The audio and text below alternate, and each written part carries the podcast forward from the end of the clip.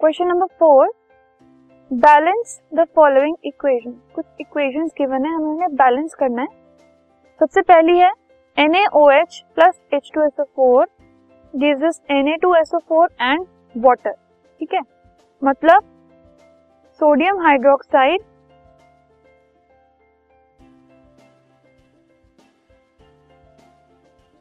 React कर रही है सल्फ्यूरिक एसिड के साथ और सोडियम सल्फेट बन गया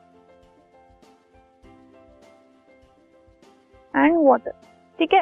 इसे हमें बैलेंस करना है। तो बैलेंस करने के लिए सबसे पहली चीज़ जो आप नोटिस कर सकते हैं वो ये कि एन ए यहाँ पर एक है और यहाँ पर दो है। ठीक है?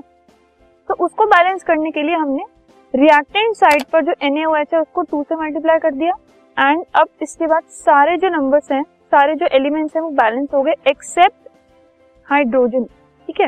हाइड्रोजन टू है यहाँ पर और यहाँ पर वन प्लस टू थ्री है। तो हमने क्या किया? ये वाला जो हाइड्रोजन है अब यहाँ पर फोर हो गए और यहाँ पर टू है। सो so, इसको भी हमने वाटर को टू से मल्टीप्लाई कर दिया। तो हाइड्रोजन लेफ़्ट पे भी फोर हो गए और राइट पे भी फोर हो गए। बाकी एन ए टू है दोनों साइड पर और एसओ फोर वन है दोनों साइड पर।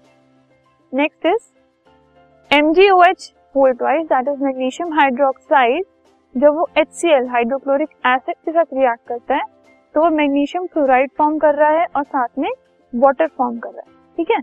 सो इस केस में भी सीएल देखिए यहाँ पर जो रिएक्टेंट साइड है उसमें वन है और यहाँ पर टू है ठीक है? सो उसको बैलेंस करने के लिए H के साथ एच सी एल के साथ टू मल्टीप्लाई कर दिया एंड अब हाइड्रोजन जो है वो अनबैलेंस हो गई।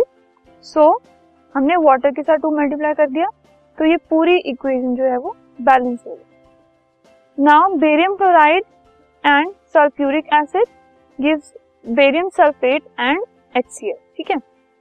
अब इस केस में सिर्फ़ एक क्लोरीन इधर दो हैं और इधर एक क्लोरीन अनबैलेंस है सो so, हमने क्या किया? बस HCl में उसको टू से मल्टीप्लाई कर दिया एंड उससे जो हाइड्रोजन अनबैलेंस था इसमें दो हाइड्रोजन है और एक हाइड्रोजन है ठीक है? तो वो भी एकदम बैलेंस हो गया। इधर भी टू हो गए एंड इधर तो ऑलरेडी टू थे ठीक है? So this is a balanced equation ammonia plus copper gives copper plus nitrogen plus water ठीक है? अब इस केस में सबको बैलेंस करने के लिए अमोनिया को अगर हम टू से मल्टीप्लाई कर दें कॉपर ऑक्साइड को अगर हम this is copper oxide copper oxide को अगर हम थ्री से मल्टीप्लाई कर दें कॉपर को भी और वाटर को भी तो ये पूरी इक्वेशन बैलेंस हो जाती है।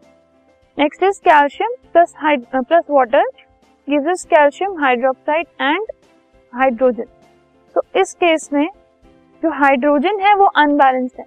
इधर फोर हाइड्रोजन है और इधर सिर्फ़ टू है। तो हमने इसको मल्टीप्लाई किया टू से एंड उससे ऑक्सीजन भी बैलेंस हो गया जो कि लेफ़्ट साइड पर एक था और राइट साइड पर टू थे। Now this whole equation is a balanced equation this podcast is brought you by hub hopper शिक्षा अभियान अगर आपको ये पॉडकास्ट पसंद आया तो प्लीज़ लाइक शेयर और सब्सक्राइब करें और वीडियो क्लासेस के लिए शिक्षा अभियान के यूट्यूब चैनल पर जाएँ।